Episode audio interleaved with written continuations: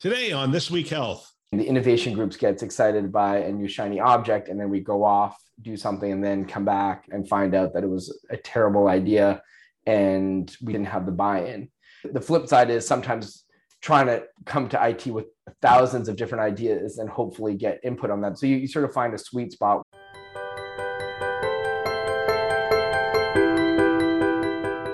Welcome to This Week Health Community. This is Town Hall, a show hosted by leaders on the front lines with interviews of people making things happen in healthcare with technology.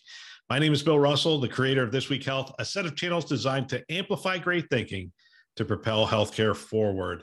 We want to thank our show sponsors, Olive, Rubrik, Trellix, Medigate, and F5 in partnership with Sirius Healthcare for investing in our mission to develop the next generation of health leaders. Now, on to our show. Hello, I'm Sue Schade, principal at Starbridge Advisors and one of the hosts for the Town Hall Show on the Community Channel. Today, I have two guests I know well from Boston Children's Hospital Heather Nelson, Chief Information Officer, and John Brownstein, Chief Innovation Officer. I'm super excited to be talking with both of them today. We're going to talk about their work together, how they and their teams partner to serve Boston Children's Hospital. So, welcome, Heather and John. Thank you. Great to be here. Good to see you guys too. So let's start by some introductions. So Heather, you want to start by introducing yourself and your role and uh, your work at Boston Children's. Sure. Thank you so much. So, I am the Senior Vice President and Chief Information Officer here at Boston Children's. I've been here about nine months now, and it's been a busy nine months at that, including us getting to a selection for our enterprise EHR. Boston Children's has two EHRs and a whole host of custom and third party applications. So Sue did such a great job of teeing us up for this huge milestone and huge decision for the organization. So really shifting my focus now on starting the planning for this big project. Prior to coming to Boston Children's, I was at U Chicago Medicine, where I was the Senior Vice President, Chief Information Officer there. So, really super excited to be at Boston super excited that I get to work with John Brownstein and his teams every day and the work that we're doing just to improve the lives and the health of our patients and the communities around us. So that's who I am. Great, great. Thanks. John, yeah, let's hear well, about you.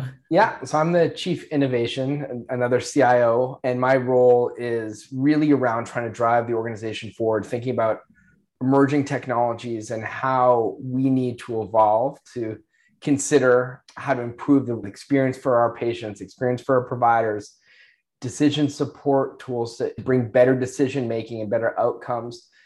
Obviously, our view has been that the, the role of digital is going to play a transformational role and still has on the delivery of healthcare. And healthcare, compared to other industries, is lagging uh, in many regards. And in adopting digital, that is one of them. So, our team has been resource for many years. I've been in this role for close to nine years, running the innovation efforts and many of the digital health efforts of the hospital. I'm also a professor at the medical school, Harvard Medical School, where I also run a lab that is focused on new emerging digital technologies, mostly to understand and impact population health and public health. So take a lot of different experiences from both the research side and from the healthcare delivery side and the sort of the digital health ecosystem to try to bring that to bear to improve how we think about new tools in, in Boston Children's.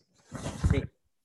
Great. So thank you both. And Heather, thanks for the kind words. For the listeners, her reference was to the fact that I served as the interim CIO, Chief Information Officer, and partnered with John last year before Boston Children's hired Heather and brought her in, and we did the handoff. So I was happy to work with both of you in those ways and to be able to serve Boston Children's. So I know the importance of the partnership there between these two roles. So why don't you describe that, how you do partner together?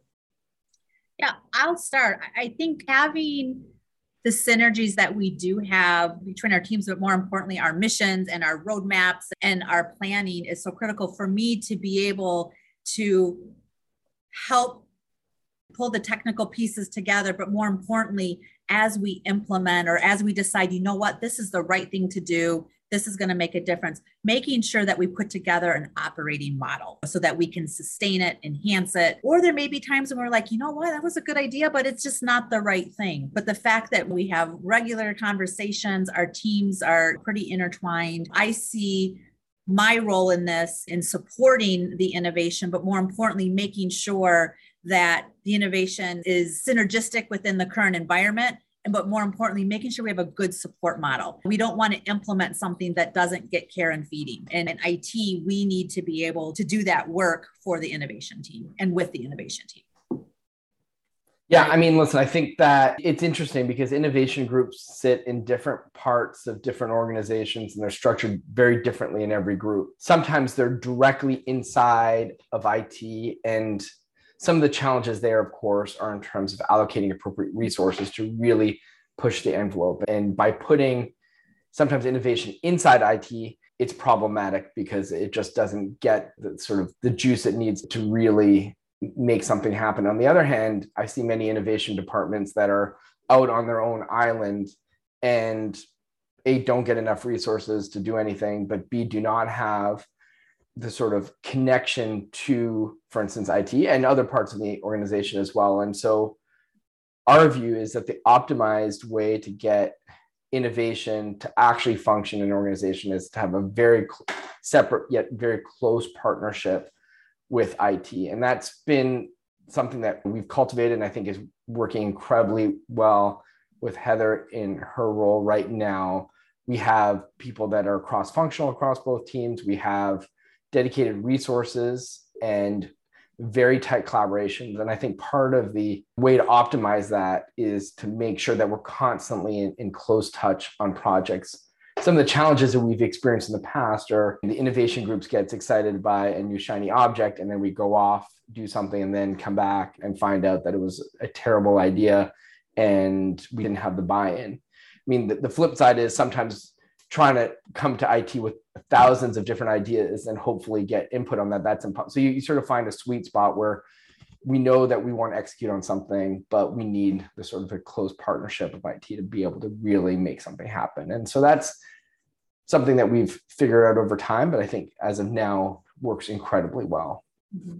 And it was real important for me in that vein when I came on board was to build out the IT strategic plan. There wasn't one, like a formal mm-hmm. strategic plan. And I knew that I needed that innovation swim lane in my roadmap because I needed to know what I need to do with my teams, how I needed to restructure things, what we need to do for funding or skill set assessments. And so I did build with John and, the, and his teams the innovation strategies that we had in front of us in my fiscal year 22 IT strategic plan. So again, continuing to make sure that we're always on the same page. And John's right, there's some things that pop there are those bright and shiny objects that, hey, they're worth a look see. And I feel like we're becoming more nimble because we have the teams aligned that if we need to shift a little bit and pause something so we can focus on that, that we're able to do so. And that to me, we're going to continue to refine that and enhance that and continue to build that type of a culture where we can be more nimble versus having to go to 15 different committees to get approval and all that good stuff. We're trying to knock out some of the red tape and, and be more nimble for the organization and our clinical care team members who are a big part of it. I mean, they're the end users of these innovations and technologies, and we need them to be excited about it too and use it and give us the feedback. So that's great. You guys hit on a lot of key points. Talk about the culture, being nimble, not just responding to the bright, shiny objects. You talked, John, about finding that sweet spot. And I truly believe that the two of you are doing that together. So, what about the synergies between your teams? Is that working that way? How do you get them working together? Well, I've brought on some new leaders since I've started and done some restructuring within my teams. And fortunately, one of the individuals that I brought on is very excited about innovation and making sure that we have those strong handoffs. So we're still tweaking. We're determining which of those team members need to maybe sit more on the IT side to continue to, support and optimize and you know from a support model perspective. And then we're also working mm-hmm. together on what are some of the skill sets we don't have. So we're advocating for each other to make sure we've got the right number of the right skill sets between both sides. John? Yeah no i think the teams work incredibly well. There is a funny dynamic in the sense that sometimes we're finding some flipping of people from group to group because there are some people that, as Heather said, will look at the innovation side, will get excited by the fact that we're on the cutting edge and we're getting to try many different things. And that can feel sometimes disheartening to people that are just sort of dealing with core IT systems and they don't get to be part of that sort of excitement. Flip side is there are a number of people that are on our end that feel like they live in an ecosystem of pilots and they're constantly either seeing projects fail or if they do well, then they have to hand them off because they've done so well and now it's time to grow it and it can't necessarily grow in innovation. And then so for some people, they'd like to be on the real growth stage. And it's just like any startup. There are some people that are more minded towards the early stage of a startup where they're excited about the idea, trying it out, failing, trying the next thing. And there's some people that are really more growth minded. And just like there's employees that fit every stage of an idea, like I think that works well for our group, but sometimes people are maybe fit into the wrong group and need to switch. But mm-hmm. overall, like there's some equilibrium that eventually resolves itself and we have really high functioning teams that work closely together. We'll get back to our show in just a minute. We have a couple of webinars coming up, and I don't like webinars. I think they are oversaturated at this. And I think a lot of them are not all that good. And so that's why I think I'm the perfect person to put together webinars for you. I make sure that we have great topics. I validate them with CIOs. I make sure we have great guests, and I make sure that we actually plan ahead and we actually spend time together before the actual webinar. So it's not just spur of the moment stuff, but we make sure we identify the things that we should talk about in those webinars. And we even collect questions from you ahead of the webinar so that we can make sure to talk about the things that you want to talk about. So let me tell you a little bit about the two webinars we have coming up. There's a global survey that we talked about on the Today Show. A thousand cybersecurity professionals found that 30% plan to change professions within two or more years.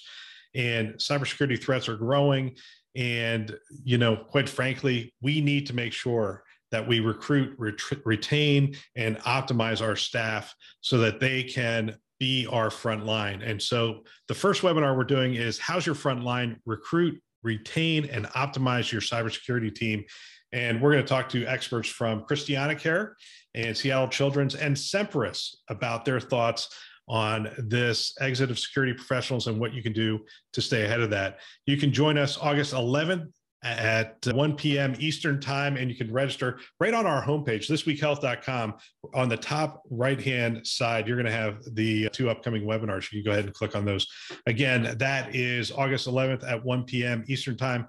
The next one, we're going to talk about ransomware, but I've seen a lot of different ransomware webinars. I love this one. The topic we came up with is don't pay the ransom. And Rubrik is bringing together some great leaders from Thomas Jefferson University and St. Luke's University Health System and, uh, and Rubrik themselves. And we're going to discuss solutions around protecting all of your healthcare data, especially as you're moving to the cloud. And specifically, we're also going to talk about Epic backup in Azure and what Rubrik is doing around that. That webinar is going to be on Thursday, August 18th at 1 p.m. You can register for both of them. Just go to our homepage, thisweekhealth.com. Upper right hand corner, you're going to see both of the graphics for those. Click on the one you want to attend, fill out the form, and we will see you then. Now back to our show. Yeah, that's great. That's great. So, are there any joint efforts you're working on now that you want to describe? And I'm also curious, and I think listeners would be too, as to how you go from that pilot, what you tried, successful, and then scale. We all want to see if it's successful house wide, not just in one mm-hmm. area. I think one good example is we are looking to figure out how to improve the experience of our patients and providers in the hospital setting with new technologies. And so we're trying to optimize data, but we're also trying to use new modalities to collect data in, and reduce the, the amount of time it takes, for instance, to document a patient. So we have a, a big effort that's ongoing with Nuance, now owned by Microsoft. They're basically ambient listening device, which basically captures information as part of a conversation that a provider has with the patient, it structures that, turns that to text, and then is used to essentially feed into the electronic medical record. And the amount of work it took to put a device that can listen to a patient and a, a physician and the consenting that it took, but also the sort of the IT infrastructure that is required to bring those devices into the patient room and be able to capture that information and populate the EHR, that requires deep collaboration. We're already seeing incredible amounts of enthusiasm, both on the patient side, but especially the provider side, where the amount of time around documentation is being cut dramatically because so much of that initial upfront work is being taken out of the equation. And so right now we're in a major pilot of that. But again, that required an innovation IT collaboration. And then from there, we'll be growing that pilot. But we think that that is like a part of one of the pillars that we're going for, which is trying to improve clinical efficiency, decision making, documentation, burnout. And that's a very classic example of a real sort of fundamental operational goal where innovation can identify the opportunities and then working closely with IT to actually implement these things, capture some initial data, understand the value, and then operationalize it. So that's one example. There are many like that. Yeah, that's great. Heather, you want to say anything about that example? No, I mean, it, it was great. I mean, it, there was a lot of collaboration on it, and a lot of it was getting our care team members like okay with it, helping them to understand the benefits of this versus there's this thing in the room that's listening. you know, how do you get them to leverage that as a, just another tool in their toolkit versus you know that it's a barrier or that it's going to impact their ability to care for the patients. And what's great is when you see the patients and their families excited about it and they're seeing a difference i think that's what always makes it worthwhile. And, and you know we just opened up a new building on our main campus and we were able to get all of those devices deployed in the units. And so as we're continuing to stabilize and kind of get comfortable in our new setting we're as john mentioned we have a big pilot. We're we want to ramp it up as quickly as our care team members and our clinical partners are ready. Our teams are ready to get going on that as well. So we're excited. And, and like John said, the data coming back is very, very positive. And so we feel like we made the right decision and we've got the right pilots in place to give us what's working well, what do we need to tweak, but more importantly, we're ready to go. So great. That's mm-hmm. great. Congratulations on the opening. That was in June, the new building. Yes. Yeah. Yes. Excellent. Yes. Excellent. So, what advice do you have for other health systems that may struggle with their innovation model, the structure of the teams, how they govern? Because I got to tell you, I think from my experience there, working with you, John, last year, that the model at Boston Children's is a very good one and better than I had seen in some other organizations that oh. I. Worked in. So, what well, first of all, I mean, if you don't have the buy-in from the top, and if you're the organization is just creating an innovation function to, to check a box that the, we're trying to be forward thinking, but not actually investing in it to actually do anything or give it some real ability to be part of the transformation process. That's super key because I see many places where they have a great a chief innovation officer or but then they've sort of undercut that person by not actually giving them any resources or any ability to do th- something. And the reporting structures such that they wanted the, the role because they felt it was important but they didn't actually want that role to do anything. We were also put in a position where we didn't just have a, an ability to like talk to startups and then hope that someone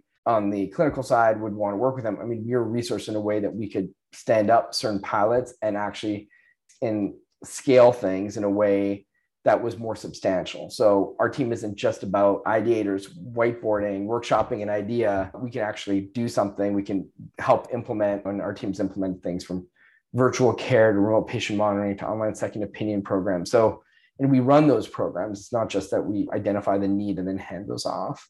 Mm-hmm. So I think that's key. And then I think that we spend a lot of time educating the organization about the kinds of things we want to do. We're not just off saying something is important. We're taking either operational directives of what is important that we need to go after, what topic areas, or we're identifying key pain points from within the organization and making decisions on what we do based on that. And we're not doing those things in a vacuum.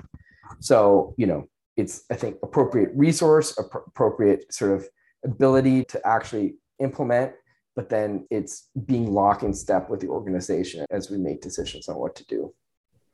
Your last point about the operational piece and looking at the pain points and being in lockstep, I think is critical because in some organizations, the innovation team is over here somewhere, mm-hmm. very disconnected from what mm-hmm. the day to day kind of operational challenges are. Exactly. That's critical. Heather, how about you? What advice would you give? And think about talking to your fellow chief information officers about this. I mean, I was so impressed. And when I was going through the interview process and talking with John and, and Jen and some of the team, know, I was just so pleased to hear that it, like as John mentioned, there's support up and down. And he's absolutely right. Having that support from our most senior leaders is and, and, the funding let's be honest. It's not just the bodies but it's true funding that we've been able to do things.